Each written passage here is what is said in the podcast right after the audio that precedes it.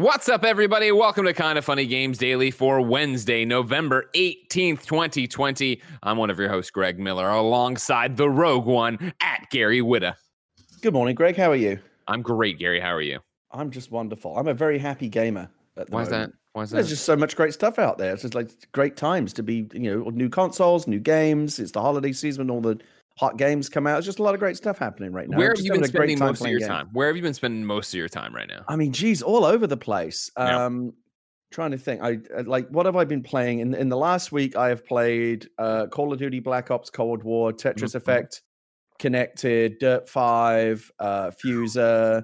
Um, uh, I've been watching, my wife's been playing Assassin's Creed, sure. uh, Valhalla. Uh, Is she loving it? Play. You know, she's a huge Assassin's Creed fan. She's, I think Odyssey still reigns supreme for her, but she's warming up to it more and more and more as she gets into it. She's, I mean, she's definitely like fully into it. Yeah, she's invested. Yeah, yeah, yeah. She's already, she already went and bought like twenty dollars worth of like extra coins to buy. Get like, them Helix credits. Yeah, go enjoy. Got, got to buy them Helix credits. So many, yeah, so many, so many games, and I haven't even scratched the surface yet. Still haven't played Yakuza. I haven't played Miles Morales mm, yet. Mm. Oh, uh, we've yeah. been playing. Uh, my kid really loves Astro's Playroom. I've been playing sure. two-player uh, Sackboy. I'm now I'm on the now I'm on the lookout for a third DualSense controller, so all three of us uh, in the family can play Sackboy together. Is that hard? That's a really fun game. You, you had put that in Slack the other day. I, I haven't been keeping up. Is it hard to get even that?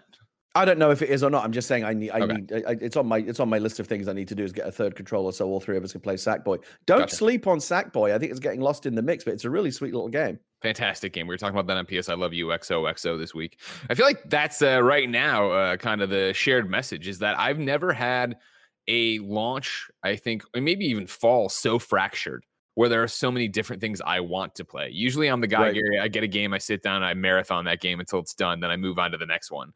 And I find right. myself right now bouncing between all sorts of games. Oh, yeah. All, I mean, because, because yeah, there's just there's so much good stuff. It's like, even though you may be interested in a game, like Black Ops, I was able to dispense with quite quickly. That is a very short campaign. I, I sure. started Black Ops Cold War, um like one evening, and I was done with it by like the next afternoon. I just kind of burned through the campaign. Short campaign, really silly and fun in the way that you expect, you know, Cold War campaigns uh to be, you know, historically egregious across the board, but nevertheless you know, very very very fun. And I, I don't know if I'm going to mess with the multiplayer yet, but I managed to burn through that.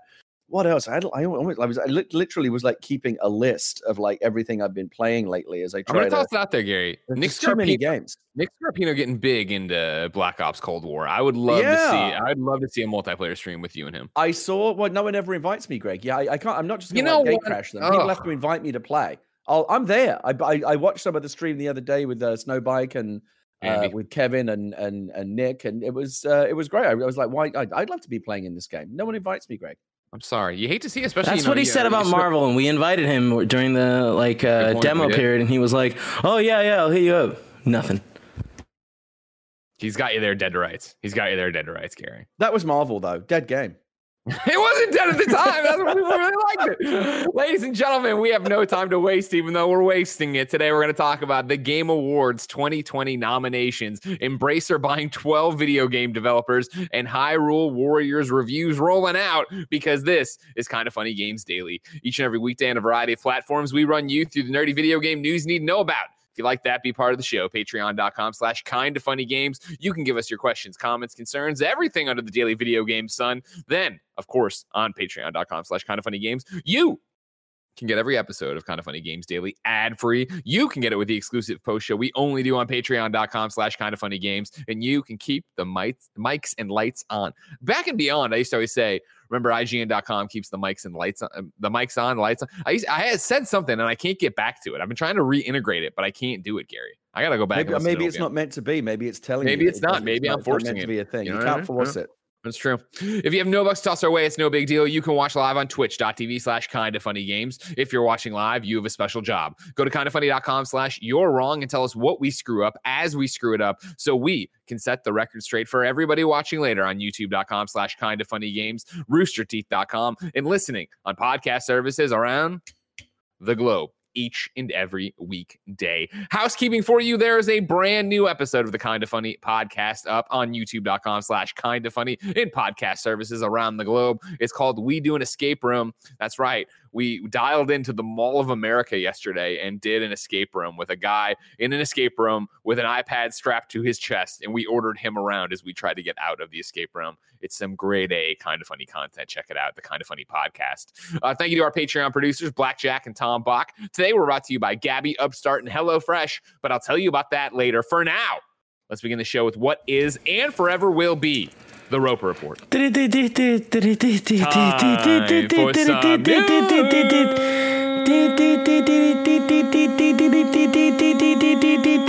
Four items on The Roper Report. How big is that? How big is that? Why are you so winded? I uh, screwed up my timing, and uh, I realized ten minutes like from our start time that I had to be home, and I was like half a mile away, so I had to run. I had to run. I'm tired. Now, does Cecil, when you run, does Cecil understand the urgency, or does he think you're just playing with him? He understands the urgency, and he is running full blast, tongue Good. all the way out, wind wow. in his hair. It was fantastic. Uh, ladies and gentlemen, the top story of the day, of course, is the Game Awards twenty twenty nominations. Jeff Keighley, of course, took to the internet today to tell everyone what the judges, the more than ninety outlets who voted on the Game Awards, have nominated in several different categories. We're going to run through them here. We will not run through every category. You, of course, can find those around the internet. Uh, some top line highlights, though. Uh, this year, Sony Interactive Entertainment is the most nominated publisher with twenty-two nominations across its portfolio of games.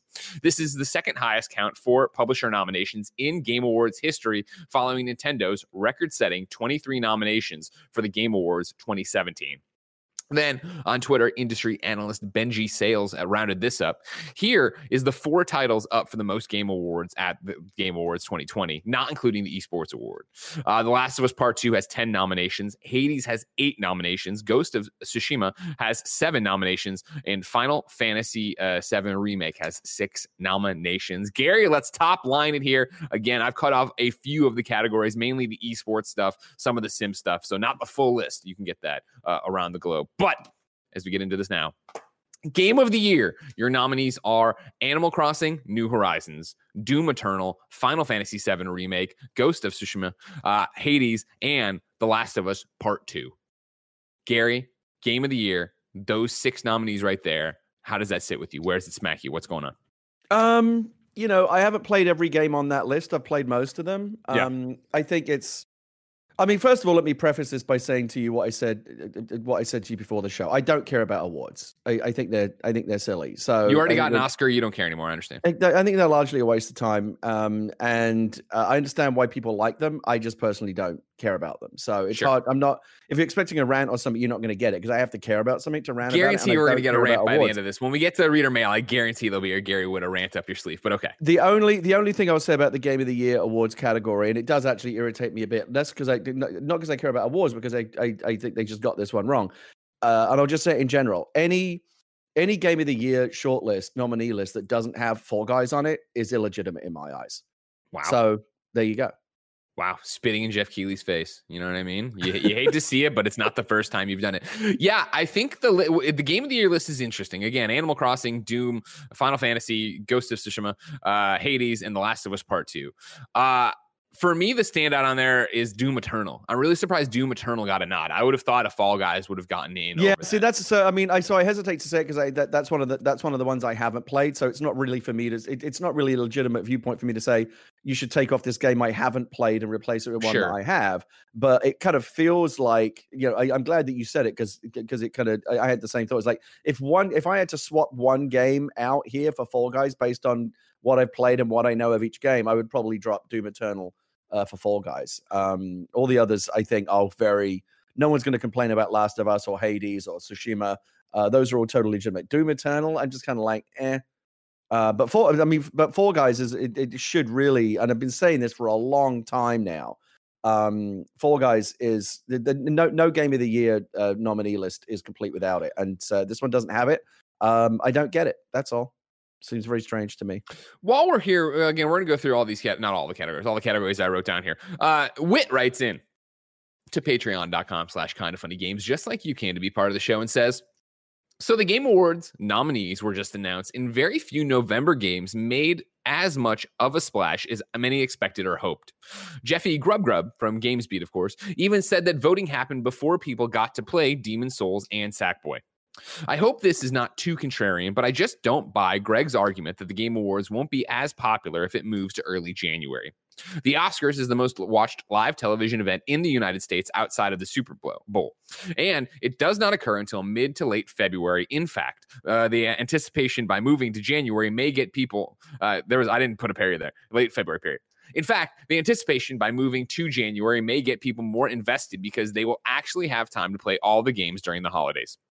Does Jeff think that he will not get as many game announcements if he moves the Game Awards to January?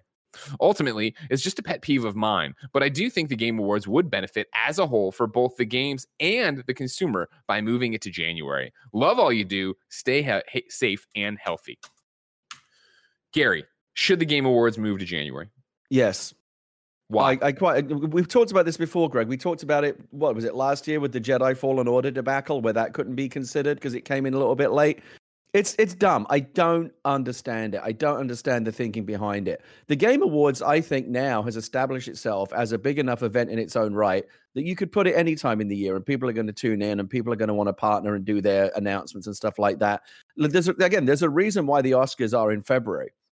It's to give uh, all the jurists and all, and all the voters enough time to properly, you know, view and consider and think about and ruminate on and vote for everything that came out in that calendar year. Just like uh, video games, a, lo- a lot of the a lot of the prestige movies come out toward the end of the year because they want to be, you know, freshest in the in the in the voters' uh, minds. Mm-hmm. Um, I get that. That's a strategy. Uh, a lot of the biggest and best games come out at the end of the year because that's the holiday buying season. So two different reasons.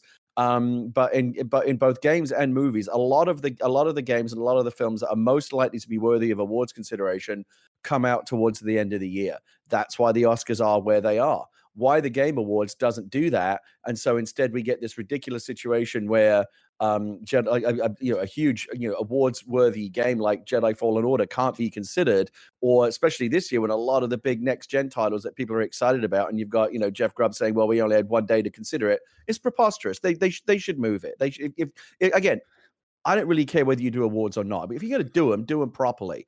L- allow allow people to properly um, play and consider and vote for everything that came out in that calendar year. Or what, you know, what's the point? It's it's silly. I, I think I think it delegitimizes the awards to a large degree to do them this way. I think, you know, uh, I just saw a blessing in the chat over here uh, make a point that I think resonates to some extent, and that's the Game Awards aren't the Oscars. The Game Awards are the V M As. And I think that is the push and pull of this, is the Game Awards are the premier awards show for our industry. You know what I mean? Don't get me wrong. Dice Awards are great, and they have a great host every year. But Game Awards are where all the eyes are and what's going on with it. And I think that's interesting to wrestle with in terms of what Jeff wants the show to be and what the show is, which I think is great. And of course, there's a We Have Cool Friends with Jeff. I'd encourage everybody to go see where we talk about doing the, especially this year in the pandemic, but not only what he wants it to be, but what it actually is now and what it actually is to the audience. Because the argument always is, and what we talk about on the, the We Have Cool Friends with Jeff, me and him, is that, well, yeah, there are these weird cutoff times for it, but Jedi Fallen Order is then still counted for next year. Next year, you know, Demon's Souls and uh, yeah, Demon's Souls Remastered and Sackboy will be eligible for the next round of things, right? In terms of how this all shakes down, I think I'm speaking out my ass on that. Uh, we're going off of what Jeff uh, Jeff Grubb said. I haven't checked the dates of. I'm we are a judge for full disclosure, kind of funny, but I forget what the dates are for what we when it was the cutoff for nominations, yada yada. But for argument's sake, right now, and what the industry actually holds them up to be, I think this year. And like, because Whit takes me to task here, right? Uh, I just don't buy Greg's argument that the Game Awards won't be as popular if it moves to early January.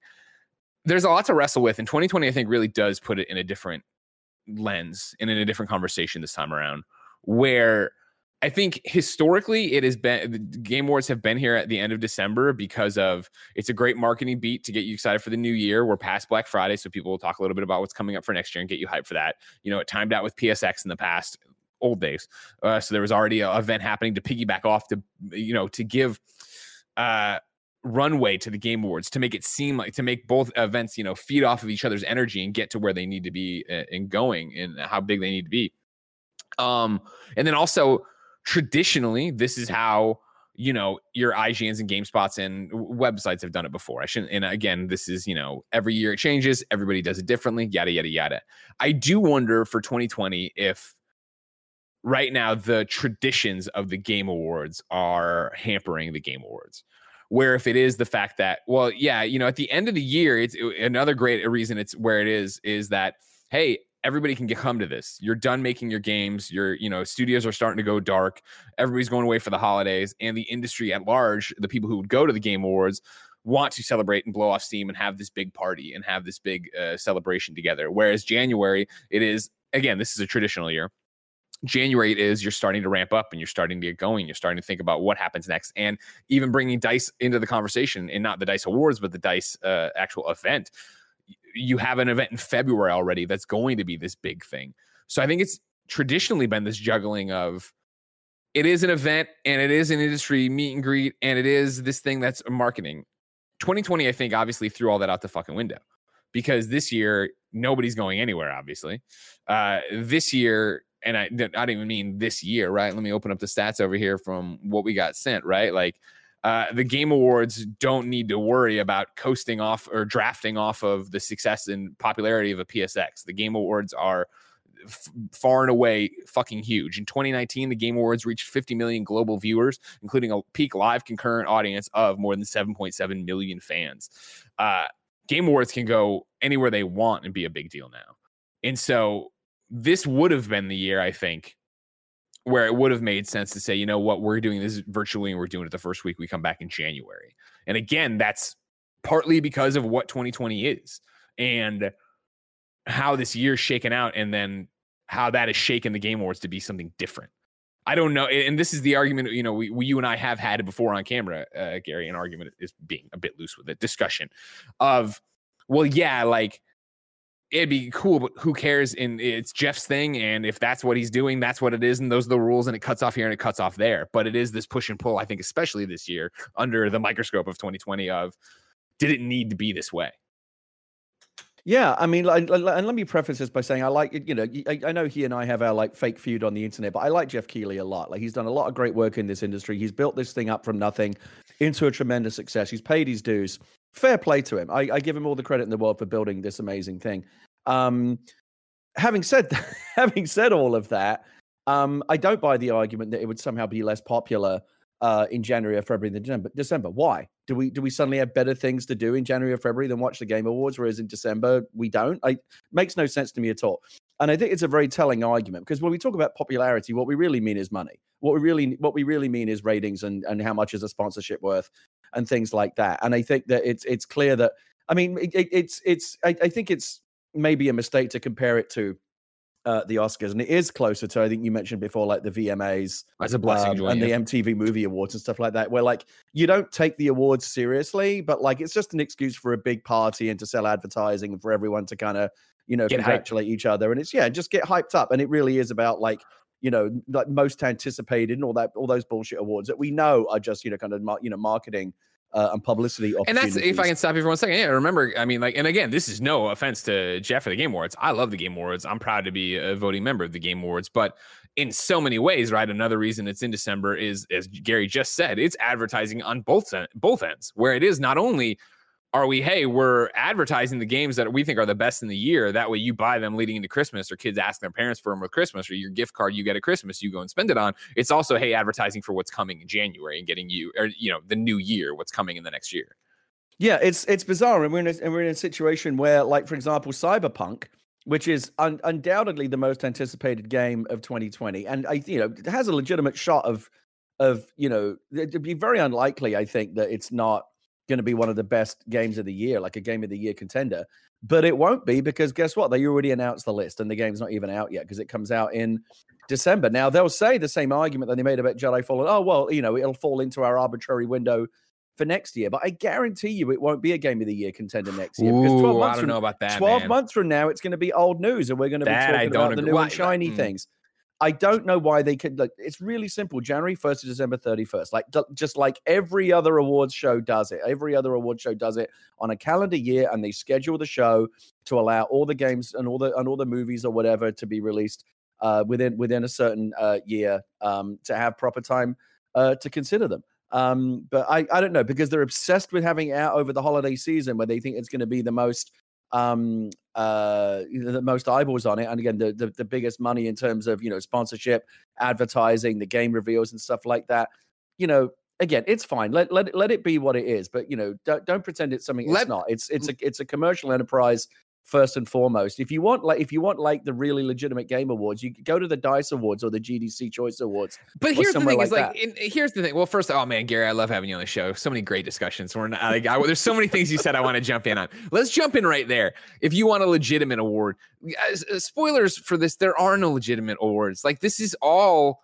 There's no there, like even for us as the critics in the ninety-three outlets or whatever, right? Like everyone took this seriously and everyone did it, but not every judge is able to play every game. So like it's that it does become what have you played and what have you done? And even for DICE, that it, it, like legitimizing it and legitimate, that's the industry voting on their peers, right? And look at how many people flipped the fuck out last year when Untitled Goose Game won Game of the Year.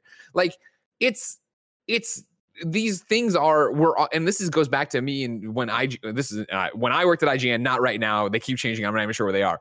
But when we had a hundred point scale. And I was like, are you fucking kidding me? Like, we are not, this is not science. This is not, it's not like I take game this and I pull these things and I sit there and the computer goes beep, boop, boop, boop, boop. It's a seven point seven five. And I'm like, great, fucking, we got to, we got to down to the fraction of a decimal point score.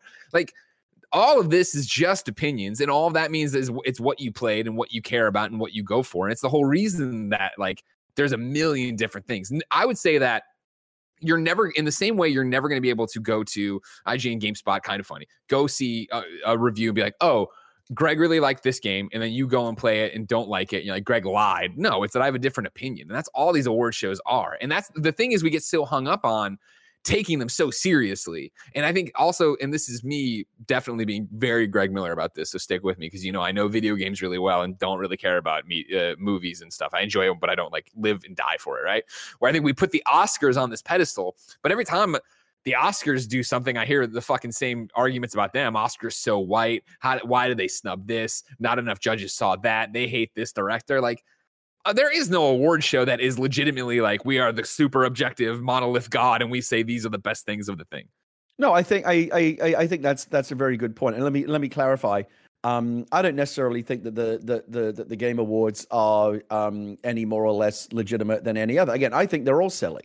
Um, they are, and and I but I know why they exist because people like to read and watch and argue about them, and they drive engagement and they drive clicks, they drive traffic. So awards aren't going anywhere. I remember this all the way. Uh, back from my days in print magazines when we did our Game of the Year awards issue at the end of the yeah. year, that was always a big selling issue, and it drove uh, more, um, you know, uh, uh, you know, readership than than anything else we did uh, that year. People love lists, best this, you know, best ever this, worst ever that, Game of the Year. People just love it because it's like something you can like zero in on, and especially these days in the age of the internet, where people love to disagree with one another. It's a focal point for disagreement. And this is why, you know, right now there's a lot of people complaining about why isn't this in there or that this got snubbed. You're right. Like, it's just round, round and round. Uh, you know, the wheel never stops turning. And I get that. Like, again, I find it a bit boring, but it is what it is. And, you know, we're going to live with awards forever. The, the the one specific point I want to make, mm-hmm. and I've been making about the Game Award, it's just weird to me that they that they schedule it in such a way that by definition, many of the games, like I mean, Cyberpunk's a perfect example, which is probably going to be a Game of the Year's contender, won't be considered this year, and now has to be uh, will be will be thrown into the into the into the lot next year at a disadvantage because by the time we're looking at it next year, it's going to be twelve months old, and there's going to be a, a bunch of newer and shinier stuff. You brought so, it back around, and I love you so much for it, John. Uh, Conti wrote into patreon.com slash kind of funny games today and said, we're spoilers for when we get the back best action adventure. Jedi Fallen Order went from a potential game of the year to one nomination for action adventure.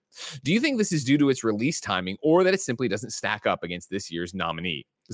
Personally, I think it deserves a game of the year nominee. Will we see something similar happen with Cyberpunk next year? Obviously, we are out on a limb here. We have not played. Uh, Blessing is the only person on Kinda Funny staff who's played Cyberpunk. I've seen two behind closed doors E three demos of Cyberpunk. Obviously, we've all watched Night City Wire. The game looks incredible. Let's say Cyberpunk lives up to the hype and is the best thing since sliced bread or whatever, I guarantee you, guarantee you it will be on Game of the Year list next year for twenty twenty-one. I think that it is apples and oranges, Jedi Fallen Order. I uh, this is I, I I put out a tweet today of like, what a fucking year for games. And the subtext to that, ladies and gentlemen, is last year when we were barreling towards Game of the Year, and I was like, eh, I haven't really played anything I like. And Jedi Fallen Order came around. I played it. I platinumed it. I loved it. I saw all the flaws. I saw all the issues and glitches and hangups, and I was like, this is still the most fun I've had this year. This is still my Game of the Year. I think last year was so weak. That's why Jedi Fallen Order stood out and could have had a chance at Game of the Year last year. This year, again, with all due respect to Jedi Fallen Order, a game I adore and am super excited for a sequel and love Cal and will buy the lightsaber, my third version of his lightsaber when Disney has it at the park. I would not have put that in my top six Game of the Year nominations this year. Yeah, it's. I think. I think with Cyberpunk, it's possible that there'll be an exception because it is such a titanically massive game. Like it's, you know, in, in terms of anticipation and profile, it's above everything else right now. Again, remains to be seen. We don't know. There's yeah, still exactly. It could there's suck. Still, that yeah, I, I don't think it will, but like I don't it, either, it, but it, it could. could it could happen. I don't think we're ready for that. Even if it comes in like even slightly below expectations, it's it's tough. It's, they've created a very high bar uh, to clear with Cyberpunk because the expectation is like it's almost impossible to match. I think they very well might do it. I'm super super duper excited um, to play it, but yeah, like, I think we can move on. I I, I I've made my well, point. The, one the thing game, I want to say, the Game Awards should should be in, in February, I think. One thing I want to, well, come see it, watch the Dice Awards, probably hosted by me and Showbot again. We don't know. We haven't signed any contracts. Uh, for Cyberpunk, I think it actually might work in its benefit, too, to be next year. Because if that game is as huge and varied and crazy as it is, what would it have done this year? Let's say it hits its initial date and we got it a week early. And it's like, again, these reviewers who are playing it saying it's great and yada, yada, yada. But think about what it's going to look like a year after it comes out. And everybody's seen all the different variations. And there are all these different comparison and contrast videos. And like, oh my God, well, if you did this two hours in, thirty hours in, they say this and they do that. Like, I it, again, if Cyberpunk lives up to its potential, I think that game is going to be on such a pedestal that no one's going to be able to knock it down or not yeah. knock it down. So there could be a different Game of the Year, obviously, you know, fucking God of War and Horizon and Halo and everything else you're throwing out and uh, maybe Zelda. And like, there's enough stuff happening this year. Like it, it, I'm not saying it's a shoe-in for Game of the Year. I'm just saying that I still think you're going to, if, if it nails everything it's trying to nail, you don't have to worry about it getting Jedi Fallen yeah. Order. Look, and at the end of the year, and at the end of the year, if you're annoyed about your favorite game not getting, uh, you know, nominated, trust me, there's five hundred other awards out there fl- fl- flopping around this time of year. Go, you, you can go, you can go find plenty of awards where your favorite Look for game Kinda Funny Games has soon. been has been nominated. Um, and that's the other thing too, where I love it. Like, uh, and I get this is Greg Miller saying this. Obviously, Greg Miller, chucklehead who plays video games, talks about him, right? Not a person who's made video games. I am with you, Gary. Of for the most part, all awards are kind of meaningless, right? Like, it's cool and it's great, and it's great to see people's work re- rewarded and shit. But again, it is like, just having these conversations and talking about it. And even if the game didn't make the nominations, to see people out there going like, where the fuck is Game X? Like, that feels good, I would hope, for the creators. Yes, I'm sure they want the, you know, statue uh, from Jeff Keighley. They want the statue from Dice and stuff like that. But it is this thing of celebrating the industry and seeing how much cool shit we did. Yeah, there's nothing wrong with that. There's nothing wrong with celebrating achievement, and we should put a spotlight on, uh, you know, the creators of of of our of the games that we love to play so much. Um, and there's nothing wrong with making money, and you know, Game Awards does all of those things.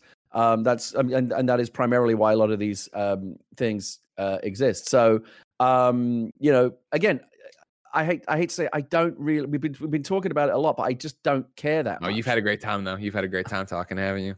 And we're not done because I want to run you through the rest of the categories. Uh, right, best game direction: Final Fantasy, uh, Ghost of Tsushima, uh, Hades, Half-Life Alyx, uh, The Last of Us Part Two. Uh, best narrative: thirteen Sentinels, uh, Final Fantasy seven, Ghost of Tsushima, Hades, The Last of Us Part Two. Best art direction: Final Fantasy seven, Ghost of Tsushima, Hades, Ori and the Will of the Wisps, uh, and The Last of Us Part Two. Best performance: Ashley Johnson as Ellie in The Last of Us Part Two. Laura Bailey as Abby in The Last of Us Part Two.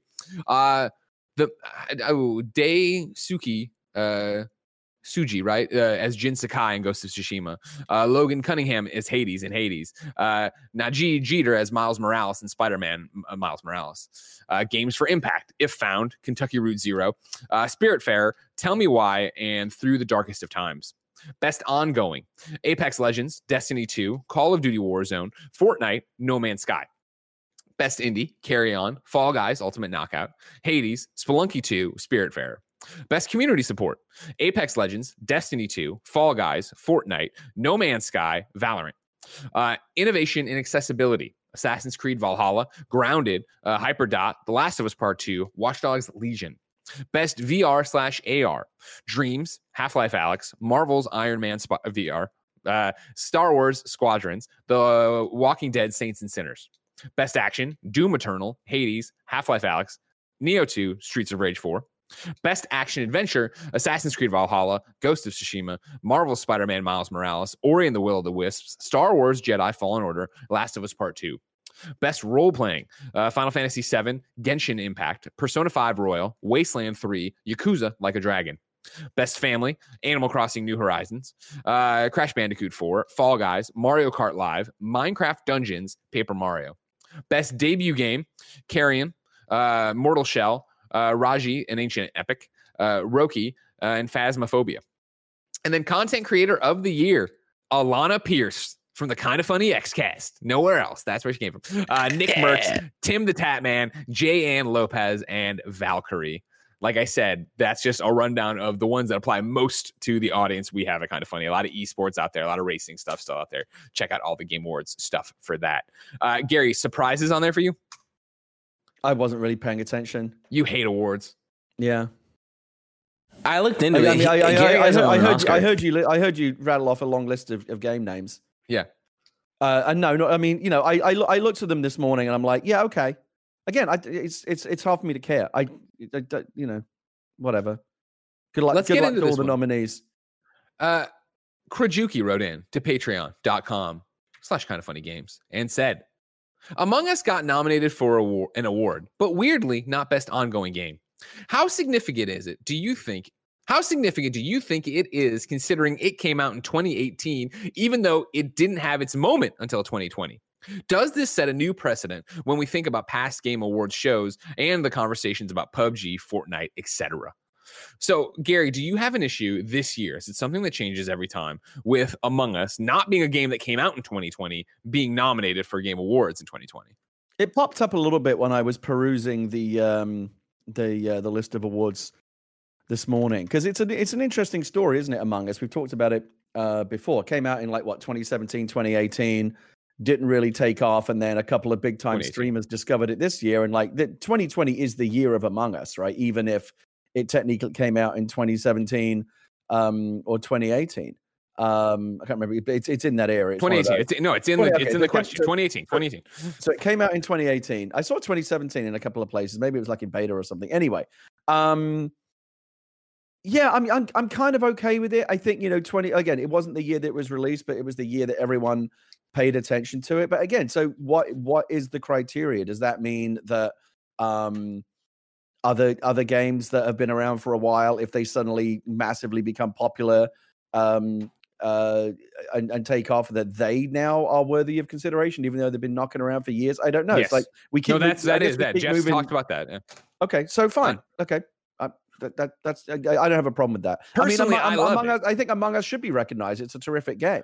And right if it now, took it's a couple of years for people to wake up to that, then that's fine with me. Among Us is nominated for Best Multiplayer and uh, Best Mobile Game. Uh, yeah, I think that is, uh, again, uh, you want to talk about how old I am and how long I've done this. I know the arguments we've had of, well, this game already came out. Well, it was in beta. Well, it was early access. Well, now it's here and it's this and it's that. And like, to have Jeff this year be very loud and very clear of like, listen, it's just what games, what games were the best games of the year. And if you look at a thing and this is the game you played the most of it this year, and that's where it belongs, nominate it that way. And if the chips fall that way and it gets the nomination votes, then let's go for it.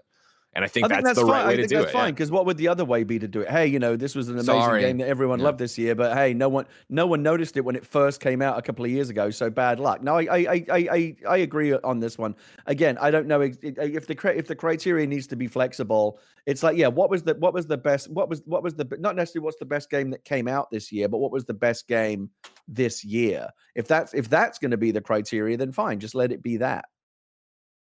I agree with you, Gary. I'm glad you agree with me and Jeff Keighley on this one. Uh, I want to get into Riot Goes Wolf had this uh, similar question.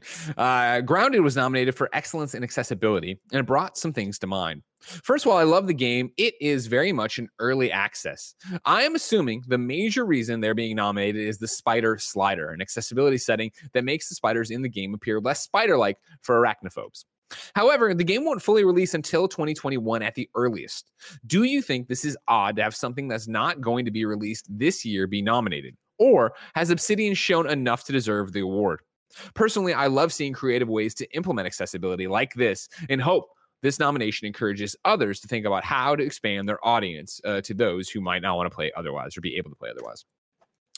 Um, Riot, I think it's a number. Your question is very interesting, and a number of things. You know, Spider Slider and Grounded happened this year, and especially for it to be nominated for uh, innovation and accessibility, I think you're right that it's being nominated for the Spider Slider. So it's not being nominated for Game of the Year, Best Experience, Most Accessible Game even. It's being nominated for innovation and accessibility. And I think that, yeah, even though that's early access and, yeah, it's still a, a very basic product right now, as that game, it's not about what it's going to do in the future. It's about what it did right now in twenty twenty. And I think that that's a worthy addition and a worthy one that to inspire people and make them understand that. Am I think I, wrong, I think Gary? that yeah I'm I, I don't have a problem with that either, and I'm glad that they're doing uh, these accessibility categories. And by the way, kudos to uh, Alana and Steven Spawn for doing the whole like, accessibility, accessibility awards um, that they came up with. Hold recently. on, hold on. There should Alana, be more of that. Alana, Steven, and Kinda Funny's Kevin Coelho. Yeah. Oh, was Kevin involved in that? Yeah, Kevin I ran was their it. Director. Yeah, oh well, that's great, Kevin. Kudos to you also. Well done. It was brilliant. We should be there Thank should you. be more of that. It's really easy conversation I have to have with Kinda Funny at some point. It's really easy. Oh, what?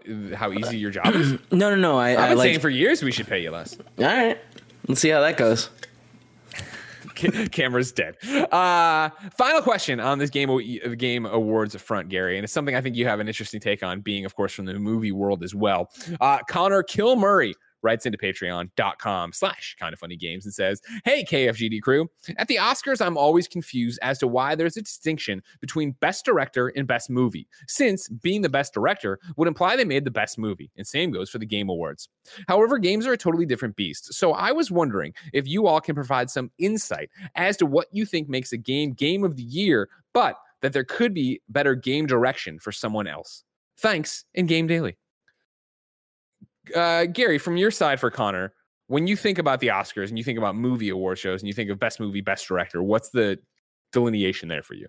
I, you know, it's I, I think it's a very narrow one, and for that reason, I, I again, I don't have the statistics, but I think if you went back and looked, you would find you would find that most of the time, the vast majority of the time, best director and best movie go to the same movie. Not all the time. There definitely mm-hmm. are. There definitely have been. Um, Uh, exceptions to that. When there is an exception, when best director and best movie are split, people notice it. They go, oh, that's weird, because they know that the two things kind of go hand in glove. I don't know if being the director of a movie and being the director of a game are necessarily the same thing. Not every not every game has a quote unquote director. Like the the the, the cinematic type ones do. The Last of Us, God of War, they have directors, and we generally tend to know who those people are. They they they kind of become um, you know, personalities in their own right. Um, but not, I, you know, there are plenty of games out there that, that don't necessarily have direction, quote unquote, in the, in, in the, in the traditional way, um, that we're thinking about it. And, you know, there's a, there's a, there's a vast majority. You'll notice that all the ones that are up for best direction tend to be very, um, narratively driven and very kind of cinematic in the mm-hmm. way that they present their story and their experience. That's no accident. Those games are directed in a similar way, uh, to movies, uh, being directed, but not every game um is like that, and and and and so I think it's it, I I wouldn't I wouldn't com- I wouldn't um compare apples to oranges uh in in that sense. So from the for the Game Awards in particular, right, the way the ballot and the categories are described here, Game of the Year, recognizing a game that delivers the absolute best experience across all creative and technical fields. Best Game Direction, awarded for outstanding creative vision and innovation in game direction and design. For me, that's, and it's what Gary was talking about, that, you know, a director on a movie is a different thing than a director in a game. I think, you know, for me, Game of the Year is always what's the best game, what's the best game of the year that we can look to and say, this is as good as our industry did. This was the most fun. It had the best, whatever, yada, yada. It was the best thing we did. I think that that can be just gameplay. That can be the creative world you're building on your own, that you're having with it, the experiences you're creating and having. Whereas I think game direction is very much awarded for outstanding creative vision and innovation in game direction and design. That can just be something that is off the wall and you can't believe they did. And it doesn't mean it's game of the year, but when you get to Control and that music kicks in and the world turns on its side, like, that's fucking crazy. I, and I, I might be speaking out of turn. I think last year Death Stranding won best game direction, right? And it's that was one for me where I was like, Death Stranding wasn't my game of the year, but I do think it was outstandingly, it had an outstanding creative vision and all this crazy shit that came together and made it work and play the way it did. And that's right. The best example I think you can give of what the difference is there. And that, yeah, even though, even right now, right? Like, looking at these two lists, game of the year is Animal Crossing, Doom, Final Fantasy, Ghost of Tsushima, Hades, and The Last of Us Part Two. Game direction is all of those except for Doom. Like, just Doom isn't included there in terms right. of game direction. Right. And so that's, yeah, it, it makes sense that, like you said, Gary, that it's kind of hand in hand, but I think they can separate and go off and be their own different things. Sure. Awards. Gary, I want to thank you. I know this is tough for you to come in here and just not care about awards with me. Well, I'm going to give you a minute to catch your breath while I tell the world about our sponsors. Okay. Ladies I'll and gentlemen. Here. Thank you very much. This episode of Kinda Funny Games Daily is brought to you by Gabby. You know, you're probably overpaying on car and home insurance. Sure, you'd love to save money, but is spending hours on your own shopping for a lower rate to maybe save a few bucks worth it? Probably not. Do what a lot of folks have done, including Tim Gettys' own. Or no, Kinda Funny's own Tim Gettys. And use Gabby. Gabby does all the work for you in just a few minutes. And get this, Gabby customers save nine hundred sixty-one dollars per year on average. Gabby takes the pain out of shopping for insurance by giving you an apples-to-apples comparison of your current coverage with forty of the top insurance providers like Progressive, Nationwide, and Travelers. Just link your current insurance account, and in minutes, you'll be able to see quotes for the exact same coverage you currently have. Uh, that's what plenty of folks did. It's fast, it's easy, and you can discover how much you're overpaying for your insurance. Like I mentioned earlier, Gabby customers save nine hundred sixty-one dollars per year on average. Uh, I bet that'd be nice to have in your pocket at the, each year. You can get a console right now. You can get one of the next-gen consoles. If they can't find you savings like they've done for plenty of others, they'll let you know uh, so you can relax knowing you have the best rate out there. And they'll never sell your info, so no annoying spam or robocalls. You're probably overpaying on car and home insurance. See how much Gabby can save you. It's totally free to check, and there's no obligation. Go to Gabby.com slash games daily. That's G-A-B-I dot com slash games daily. Gabby.com slash games daily. Our next sponsor is Upstart. There's a lot of economic chatter right now about the state of the market. Is it recovering? How long will it take? Have we seen the worst? But if you're struggling to pay off high interest credit card debt, you can't wait for those answers. You need to take action. Now with Upstart, there's actually something you can do today to help fight off high-interest credit card debt. Upstart is the revolutionary online lending platform that knows you're more than just a credit score. Unlike other lenders, Upstart can reward you based on your job history in the form of a smarter rate. Upstart lets you skip going to the bank because it's completely online. They offer loans from one thousand dollars to fifty thousand dollars so you can consolidate your debt into one easy fixed-rate payment. Upstart makes it fast and simple to check your rate. Since it's just a soft pull, it won't affect your credit score. The hard pull happens if you accept your rate and proceed with your application. The best part, if the loan is approved and accepted, most people get their funds the very next business day. Over five hundred thousand people have used Upstart to pay off credit cards or meet their financial goals. Free yourself from the burden of high-interest credit card debt and get back to using your money your way with Upstart. See why Upstart has over six thousand five-star reviews on Trustpilot. And hurry to upstart.com slash kfgames to find out how low your Upstart rate can be. Checking your rate takes just a few minutes. That's upstart.com slash kfgames. Your loan amount will be determined based on your credit, income, and certain other information provided in your loan application. Not all applicants will qualify for the full amount. And our final sponsor of the day is HelloFresh.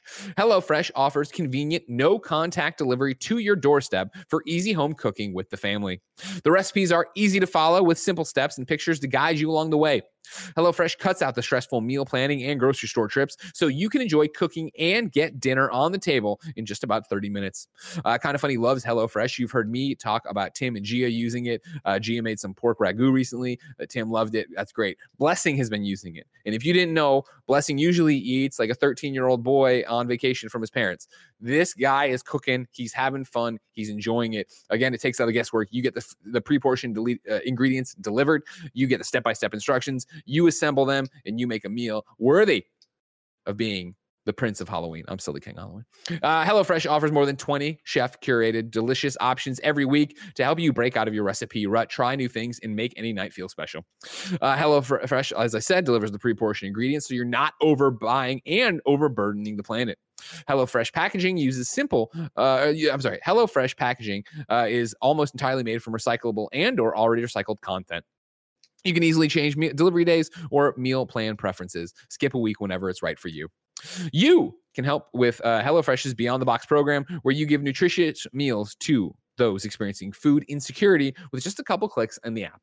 Go to HelloFresh.com slash Games90 and use the code Games ninety to get ninety dollars off, including free shipping. That's HelloFresh.com slash Games90. All right, Gary, we're done with the awards. Let's move on. Number two on the Roper Report, Hyrule Warriors Age of Calamity reviews are up. I have the roundup. Are you ready, Mister Whitta? Let's go. The Metacritic, as of this morning, was at a seventy-nine. I G N gave it a nine. Cam Shea writes, Hyrule Warriors Age of Calamity offers a welcome trip back to a world I've clocked hundreds of hours in. Its hugely varied roster of characters, solid combat mechanics, fun progression, and clever adaptation of Breath of the Wild's vision of Hyrule is a joy to play and discover. While there are some missed characterization opportunities, Age of Calamity is still a blast from start to finish. Nintendo Life gave it an eight. Gavin Lane wrote, approached with the knowledge that this is a full-featured side dish, you'll have a very good time hacking and slashing your way through Calamity Ganon's minions in Hyrule Warriors Age of Calamity. Just remember that despite its sparkling presentation, it is still not a Zelda game. What it is is a brilliant Zelda-infused Musou experience filled with varied and satisfying combat and Breath of the Wild additions that work beautifully within the boundaries of the Warriors template. The care and attention given to detail here is hugely impressive. We found performance to be adequate and, crucially, it didn't affect our enjoyment throughout. Just be prepared for a slideshow once the pyrotechnics start in two-player co-op. In many ways, Hyrule Warriors Age of Calamity could be exactly the game you need right now. It offers a stopgap opportunity to revisit a world and characters we adore. In a particularly calamitous year, uh, Animal Crossing's calming alternative life uh, was what was all well and good for a time, but there's definite catharsis in grabbing the Master Sword, sprinting out there, and giving all the prowling nasties a sound thrashing. It's a story of old friends and enemies coming together to triumph over incredible adversity. adversity. Yep, we'll take one of those right now, please. And then Game Informer gave it a seven point five. Ben Reeves, right? Hyrule Warriors Age of Calamity looks a lot like Breath of the Wild, but it lacks the exploration and puzzle-solving elements that define the mainline Legend of Zelda series. Age of Calamity may not resemble the traditional Zelda game, but it's not a bad time. The action is repetitive, but also relaxed and comfortable. It trades on your love for Nintendo's classic franchise, and I was happy for the excuse to return to this version of Hyrule. I still feel like I'm chasing Breath of the Wild's high, and Age of Calamity is a small solace. Hyrule Warriors Age of Calamity is far from a revelation, but it is an adequate diversion. Mister Gary Whitta, do you give a flying fuck about Hyrule Warriors Age of Calamity? I do, actually. I'm excited Ooh. about this one. Breath of the Wild, big, big, big hit in this house. My wife and my daughter both loved it. Both They both finished the game. They did all the D L C. Absolutely loved it. Uh, they played the demo um, and enjoyed that too. And even though I passed on on Breath of the Wild, uh, because I, I know it's just not... You didn't play Breath Zelda, of the Wild? Zelda, like the core Zelda games have just never been my cup of tea. Huh. I know I'm missing out. I I know. No, no, if it's not for you, it's not for you. Don't worry. It's, it's, yeah, some things just aren't my cup of tea. Um, I, I tell you what is my cup of tea, though, Greg, is like slashing through hordes of of, of baddies. I love doing that. I was a big fan of uh, uh, the Dynasty Warriors uh, games, sure, and sure. this is basically down, yeah. that. Uh, in the Zelda universe, I could see myself playing this actually. So, uh, comes out in just a few days. Uh, I think we might. I think uh, this could be uh, fun for all the family. Okay, okay. Report back. I want to hear what you. It's on my, yeah, it's on my shopping list. Yeah, sad to hear about the slowdown though. All the more reason to get that Switch Pro out there. When's that coming? You need that. You think next year. Next year seems to be the rumor. Everybody thinks about next year. Get it in there. You know the amazing thing, Greg, is if you've have you seen the uh, like Nintendo's big like holiday T V commercial that's no. that's going out there now. It's like, oh, fun for all the family. Get a Nintendo Switch. You know, holiday twenty twenty. It's the it, yeah, we have the games you want to play. Do you know what they're playing in the commercial? Uh, uh Mario Kart. Mario Kart. Yeah. Mario Which Kart is fucking like a kills. Fucking Gary old still. game, and yet it's still selling. Still systems. selling like it's nobody's amazing. Business. It's amazing yeah. to me. There's nothing else out there, and I think Animal Crossing is the one they're pushing because that's kind of there are there are just games. Nintendo has this ability. I don't think any other company, any other, um, I can't think of any other franchise that does that does this. It's like Grand Theft Auto is the only other one. Like these evergreen, perennially popular games that are still in like the top ten sellers, like literally years after they come out. I've never seen anything like it. It's pretty amazing, and the fact yeah. that Nintendo is still so confident in those. I mean, Animal Crossing is a twenty twenty game, but like Mario, Mario Kart eight Deluxe came out in what I don't know. It's been it came out with the system basically, um, so it's what three four years old now, um, yeah. and and it's and it's still like the, at the center of like Nintendo's big you know holiday uh, promotional push. I think I just I just think that's remarkable. So I, I mean, people still buy that like crazy, right? Looking at, uh, I'm over on uh, venture beat dot com, also GameSpeed. Don't forget Jeffy Grub Grub. Uh, his October twenty twenty M P D rundown, remember uh, that it was uh, it, right here as you go through the list, right? Number five was Mario Kart Live uh, Home Circuit. Number six was Super Mario All-Stars. Number seven was Animal Crossing New Horizons. Number eleven was Mario Kart eight Deluxe. Uh, number fifteen, Super Smash Bros. Ultimate. Number sixteen, Ring Fit Adventure. Number seventeen, The Legend of Zelda Breath of the Wild. And that's, of course, with the Switch itself being uh, the best-selling console yet again, right? I'm trying to get the which year. Uh, it was something like it's a twenty-some month thing on here. Oh, yeah. It's been like, yeah, it's been like the top-selling console for like the last two years or something every month. It's ridiculous. Yeah, I, I, I want to say it's a twenty-something... Street. Nintendo twenty-third back on here. Top where Nintendo Switch be. was the best-selling console in the United States for the twenty-third month in a row. Yikes. You know what I mean? And it does. It makes sense. My friend, you know, my friend uh, just bought a Switch. And hey, Greg, like, do you want right, to do, do you want to scoop? I can actually combine two stories for you here at once. Do, do, do, do, do, do, do, scoop. Yeah, what's that? We talked about Game Awards. We're talking about Nintendo. Um, I don't know if I'm allowed to tell you this, but fuck it. They didn't pay me anything, so whatever. Um, yeah. I am I am presenting uh, the award for Nintendo Game of the Year at the Golden Joysticks Awards this year. Congratulations. Yeah, I was a real, I, I was really uh, flattered that they asked me uh, to do it, and I um, and uh, it was a really cool thing. Uh, it was all pre it was all pre-recorded over Zoom. Of course you know, it over, was, yeah. I, like I sent in a video because they're doing it virtually. Sure. Uh, this year. Did you do it on really your animal, cool. animal talking set? I did. I, I did send them some animal. I did it. For, I did it live as me, but I did also for another thing they asked for. I sent them some animal talking uh, footage uh, as well. That um, was the thing. How much did it? How much? Did, I know you don't care about awards. I but don't, you, but you know, but it you, took me five minutes. They asked me to do it. You know, I have a hard time saying no to people. It took me five minutes to record the video, so I was happy to do so. Sure.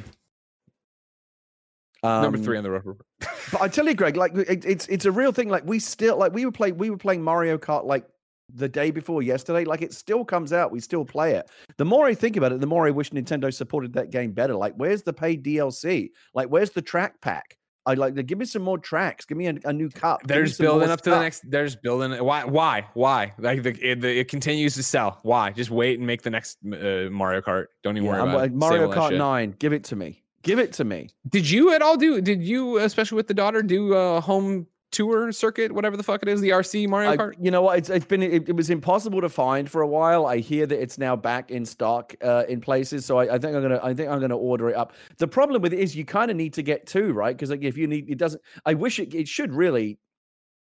I'm gonna get annoyed now. It should ideally. it, it's it's greedy.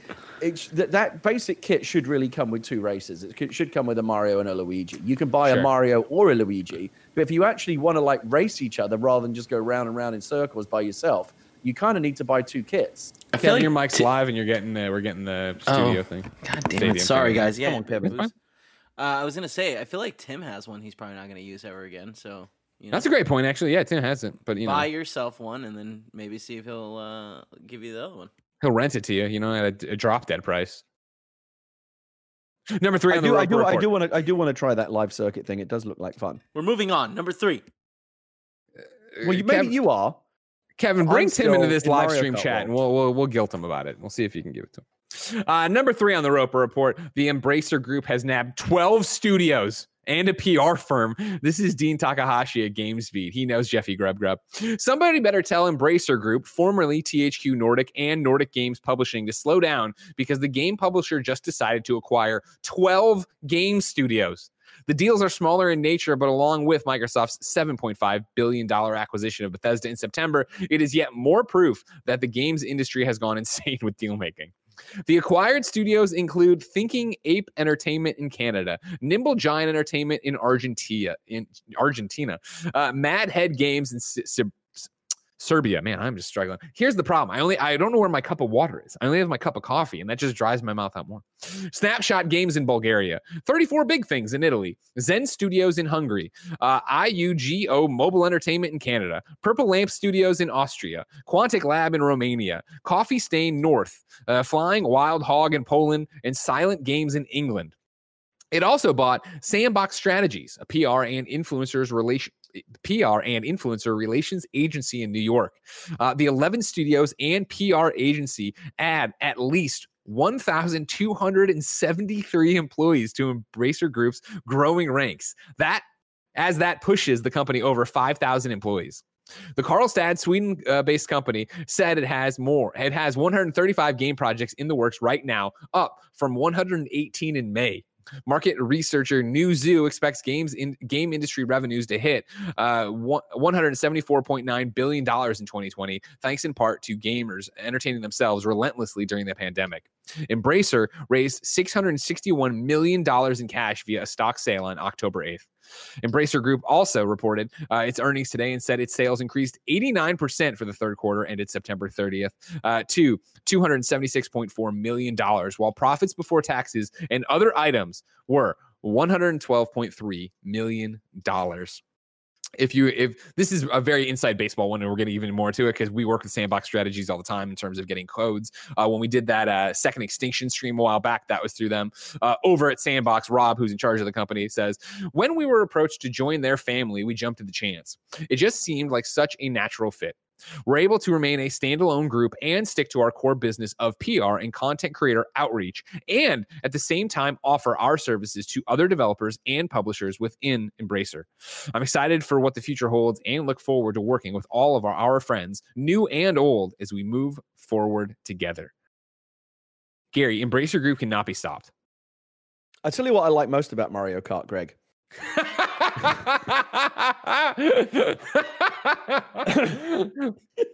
This is, I know this is not a juicy one. This is not a holy shit, let's talk for thirty minutes about it. It is just yet another thing of, remember, these motherfuckers are crazy.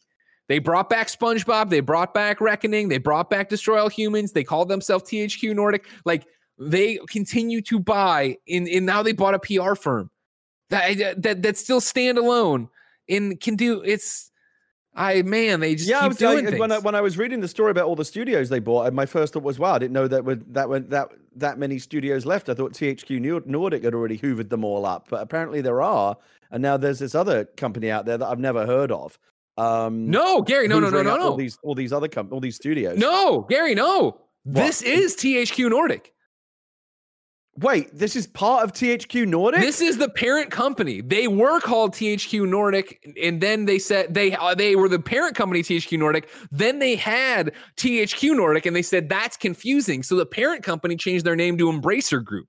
These are those motherfuckers you're talking about. This is Lars Wingford. Yeah, he is buying the entire like, fucking industry. Yeah, it's like when you play against some annoying fucker that like winds up owning every Monopoly property on the board. There's nothing left for you to buy. I'm like, how is there anything left for anyone else to buy? Yes. Now, now, now it makes total sense. And that's why Lars is winning, because he's not buying Boardwalk and Park Place. He is buying Baltic. He is buying all the little properties nobody cares about. And he's, he's building the electric hotels company, the fucking rail. The, he's the, got the all the railway railroads. Station. He's got. Uh, see, it's different for me because my my, not, my Monopoly board is is different. We don't have Park Place. So we have like Mayfair and. Uh, and Piccadilly and stuff like that. We have proper Monopoly, not this American no, shit. No, you have, the, no, you have knockoff. You have London Monopoly. What the hell is that? Everybody's got that. You know, at least the people who know, like when you talk to somebody who plays Chicago Monopoly, they're not like, oh, I don't understand what that is. Sorry. I only know uh, the Magnificent Mile. Wait, if you wait, if you buy if you buy Monopoly in Chicago, is it all Chicago stuff? Uh, no, I mean, like there's all like the different ones. Yeah, there's all the different one-offs of it. There's Achievement Hunter Monopoly. There's all sorts of crap. Really? Monopolies. They're that yeah. big? Yeah. Uh, yeah. Uh, that, yeah. Yeah. Huh. Yeah. Why isn't there Kind of Funny Monopoly? We We're are small. Not that big. We're yeah, small, we are yeah. not that big. Yeah. Kind of funny dot com slash store. You gotta, if you want new shit, you have to buy the old shit. I know you don't want the old shit. I know. It's like some of it's only like four dollars now. Just fucking buy it so we can get new shit. It in, is amazing right? how many different types of. There's like fucking Halo Monopoly and all kinds of mad yeah. shit out there now. It's like, you know you've made it when you either have your own Monopoly or your own Funko Pop. That is true. Yeah. You see, you see that Austin Creed, a k a. Xavier Woods from Up, Up, Down, Down, W W E Superstar, and the New Day in general is getting added to Gears. They got themselves yeah, in I Gears. Yeah, I saw that. That's yeah, amazing. Awesome. Amazing. Why, why aren't we in Gears? We're not that popular. Like, that's the problem, Gary. They, they'll put shirtless Spider-Man in as a reference that if you get, you get, and if you don't, you don't. He's just some fat guy. Uh, number four, this is a quick one for you. Uh, Deej is going to Iron Galaxy. This is from Iron Galaxy. Today, we are excited to announce that former Bungie Communications Director David Deej Daig has joined the company as Head of Communications and Chief Operating Officer. and Chief Operating Officer uh, Chelsea Blasco has been named co-C E O alongside Adam Boyes. Uh, the expanded leadership team will drive the development and launch of an original multiplayer melee combat I P for consoles and P C. Uh, renowned for his work on the launch team for Destiny for the Destiny franchise at video game developer Bungie, new hire uh, Deej will has built exceptional teams uh, that create inclusive, vibrant online communities that engage players. Deej will be building on his previous success with the creation of a new community team at Iron Galaxy. Of course, Iron Galaxy, a proud Chicago business. Adam Boyes, a fucking clown. Dave Lang, also a fucking clown. Deej, a good guy. Maybe he'll finally I love clean- those. I love those bozos. Maybe he'll finally clean the place up. You know what I mean? Because whatever. But congrats to all of them. That's that's awesome. And it's exciting to see them talk about an original multiplayer me- melee combat I P. We'll see what that ends up being. Yeah, absolutely.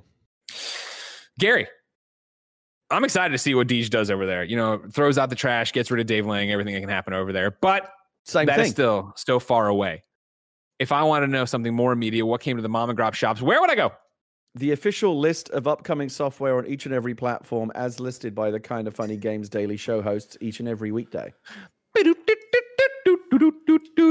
Yeah. Out today, the Four Kings oh, no, Kevin, Casino. Don't do that. That's A S M R. Like that People love all. that. See, no. That's one of the reasons we're not big enough for Monopoly. I do think Kevin should do me. his own A S M R channel. Kevin should do, yeah. Kev, Kevin should do a three-hour-long video where he reads the Yellow Pages. Uh, yeah. I'm looking into some stuff that like would make that easier. Into a microphone. It's Reading? very exciting. The Yellow Pages? What? No, I said I'm looking into some stuff with audio for some experimental things that I've been thinking about developing. Oh, for I'm us. excited. I'm actually excited oh, about wow, that. Okay, cool. Yeah. I'm hosted on that one. Yeah, yeah. Uh, out today, the Four Kings Casino and Slots on Xbox One, Nexoria, Dungeon, Rogue Heroes on Switch, Real Apocalypse, or no, no, Real Politics, sorry, two on P C. Who is the Liar on P C? Uh, Solitarix on P C. Uh, P U B G gets update nine point two on P C and is coming to consoles on November twenty-sixth. Players can drop into Battlegrounds to try out a new vehicle, mini Survivor Pass, and get balance updates. Uh, Second Extinction, that game I was talking about with Sandbox, gets a new insane difficulty mode on P C. And then there's a Pokemon Go update coming starting November thirtieth. Well, actually, this is a new date then. Just pretend I moved to new dates. Uh, starting November thirtieth, the Go Beyond update will bring an improved leveling experience for all players, increase the level cap to fifty, create streamlined events known as seasons, and introduce Pokemon originally found in the Kalos region to the game for the first time. Uh, new dates for real. I O Interactive is teasing that they have a new project reveal. They're doing that on November nineteenth. That is tomorrow at six a.m. Pacific. You can watch live, youtube.com slash IO Interactive. Of course, we'll talk about it on Games Daily as well. Oh, thank God. Uh, what now? I'm just happy we're not live streaming. You know what I mean? Okay, yeah, yeah, yeah. At six a.m., uh, no, thank you. The GameHer Awards, a uh, media platform that connects, supports, and empowers women in gaming, is announcing the winners for its first ever Women in Gaming Awards series. After eight weeks of receiving over six hundred nominations and more than seventy thousand votes for the finalists, the GameHers uh, will announce their official winners during a live finale November nineteenth, again tomorrow, eleven a.m. Eastern Time. Uh, Tinkertown is coming to st- Steam Early Access on December third, and then Star Wars Squadrons is getting a content drop. It reads like this. On Wednesday, November twenty-fifth, the first update will deploy giving players a brand new map of a fan favorite location, Fo- Fostar Haven. Is that how you say that? Ner- you nerd, you Star Wars nerd, Gary? Fostar Haven? Uh, this new map will uh, be available in both fleets battle, fleet battles and dogfight mode. Additionally, this update comes with several new ship components, including a booster extension kit, rockets, prototype piercing torpedoes, and anti-material rocket turret. The second holiday supply drop will arrive in December and feature some of the community's most requested content, starting with two new iconic starfighters, an A slash S F zero one B-Wing starfighter uh, for New Republic pilots, and then a T I E slash D Defender multi-role, star- multi-role starfighter will join the Imperial Navy's fleet. I'm excited about the B-Wing, best ship in Star Wars. Did you ever get into this? Did you play uh, uh, Squadrons? I got, um, I've been waiting for a couple of things. I've been waiting to get my uh, flight stick and throttle, which nice. has now shown up. They're very hard to get these days for some reason. Sure. I think it's flight sim and there's a couple of, for some reason you can't get it. Uh, really, really hard to find. I was eventually able to procure one, and I've been waiting for a couple of um, uh, patches to both the V R and the flight stick sensitivity so that um, generally, I, I often don't play games at launch, Greg. I often wait for a couple of patches for it to like, properly sure. stabilized, because I want my experience with the game to be good, and I don't want to be like for like for example, Assassin's Creed Valhalla is really buggy, and that would bum me out to be playing it at launch with all those bugs. I would rather wait a couple of months until the first few patches have cleaned it up, and then I can have a you know a better experience with it. Fair enough, Gary. It's time to squad up. This is where one of you writes into patreon.com slash kindoffunnygames, giving me your name, username, platform choice, and why you need help in a video game. I read it here. The best friends come and find you, and everybody plays games together. Today, Jordan McCarthy needs help on P S five. Jordan's P S N is J P D Macca, M A C C A, Macca, I guess. Uh, J P D M A C C A. Hi, Greg and Gary. As you may know, we are finally getting the P S five in Europe tomorrow, and I can't wait. I'm getting Spider-Man and Demon's Souls on launch, but may pick up Sackboy or Call of Duty also. It would be great to have some K F B Fs to share great next-gen experiences with. Thanks for everything you do, constantly bringing positivity to the world. Also, Gary has a strong taste in football teams. Uh, I'm glad, to, I'm glad uh, that he thinks so. Who's your favorite football team? The Bears, Chicago Bears. You like? Uh, oh, that kind of New football. I, no, I'm. Sh- I guarantee he's he's in the Europe. He's in Europe. He's talking about soccer, okay. But he said it. Yeah, Macca. He's probably from Macclesfield. There you go. Would be would J P D Macca if you want to play some PlayStation. Yeah, five. Tottenham Hotspur Football Club. Gary, we asked people watching live on twitch.tv slash kindoffunnygames to go to kindoffunny.com slash you're wrong. Tell us what we screw up as we screw it up. Uh, did really well today. Not our wrong, but Zan Fair confirms that Kojima did win Best Game Direction for Death Stranding. Greg, you were right. Thank you. Uh, Song of Storm says, just correcting something Gary said on the show. He said all major award shows have their contention periods from January first to December thirty-first. The Oscars is indeed that time frame, but the Emmys and Grammys are different. Emmys are June first to May thirty-first, and the Grammys are also September first to August thirty-first. So as always, that, like that, we said earlier, yeah, yeah, that that's true, and those are ba- and th- and those are based more around like you know because like t- television like it's changing these days in the age of streaming, but like seasonal television, you know, to network seasonal television typically goes from. Uh, like sem- September up until like May, and there's not much T V on in the summer. So because because uh, the T V season is technically a, is is kind of a different twelve-month period, makes sense for the Emmys to reflect that. I believe I don't know anything about music, but I imagine it's something similar with the Grammys as well. But the closest analog is movies, where most of the big movies and most of the big games are certainly the ones that would be considered worthy of awards contention come out towards the end of the year. So it makes sense to uh, to to give you know voters breathing room. To to properly consider those end of year games. That's the only point I was making. Okay, ladies and gentlemen, that's Kinda Funny Games Daily for Whitta Wednesday. Tomorrow it's going to be me and Tim Tam himself. four thirty under thirty, Tim Geddes. Friday, a game change for you, or a little uh, change in your programs. It's going to be me and Asa Green River from Borderline Entertainment celebrating Native American Heritage Month. Those will be the hosts to close you out this week for Kinda Funny Games Daily. Of course, our show doesn't actually end here. You can go to patreon.com slash Kinda Funny Games. You can get the post show Gary and I are about to do exclusive to you right there. However, if you want to stay here on twitch.tv slash kind of funny games, uh, Internet Explorers is up next. You got Tim, Andy, and Nick doing goofy things on the internet for you. Um, so, yeah. Also, Greg, hmm? later today, uh, I don't know if you caught this last week. I wouldn't be surprised if you didn't. Um, but I uh, unboxed the P S five on my own Twitch channel. And uh, I don't understand unboxings, but people seem to like them. It was very, very popular. It was like the most popular Twitch stream I've done outside of Animal Talking like a really long time. People really, really like watching people take, you know, cables and shit out of boxes. Yeah. I who knew? Um, anyway, it was super popular. And so I thought I would do another one. So uh, later today, guess what I've got here? Microsoft sent me oh. the Series S, oh. which I'm actually quite excited about because this might be the perfect box for me to stream from uh, when I do my Xbox game streaming. So okay. I'm thinking around, I'm thinking about two thirty p.m. Pacific today on my channel, twitch dot t v slash Gary Whitta. I'm going to unbox and talk a little bit about the Xbox uh, Series uh, S, and uh, and I hope you'll uh, join me for that. Well, and to the go. person in chat who just said that the P S, uh, the, the the the the my uh, P S five unboxing was lame, go fuck yourself. Yeah, thanks, loser. Thanks for the view, sucker. You got him. You got him. Ladies and gentlemen, this has been Kinda Funny Games Daily. Remember, each and every weekday, we are here with the nerdy video game news you need to know about. You can be part of the show, patreon dot com slash Kinda Funny Games. Get the post show we're about to do over there. Of course, you can watch live on twitch dot t v slash Kinda Funny Games, youtube dot com slash Kinda Funny Games, or listen on podcast services around the globe. No matter where you get the show, thank you for supporting it.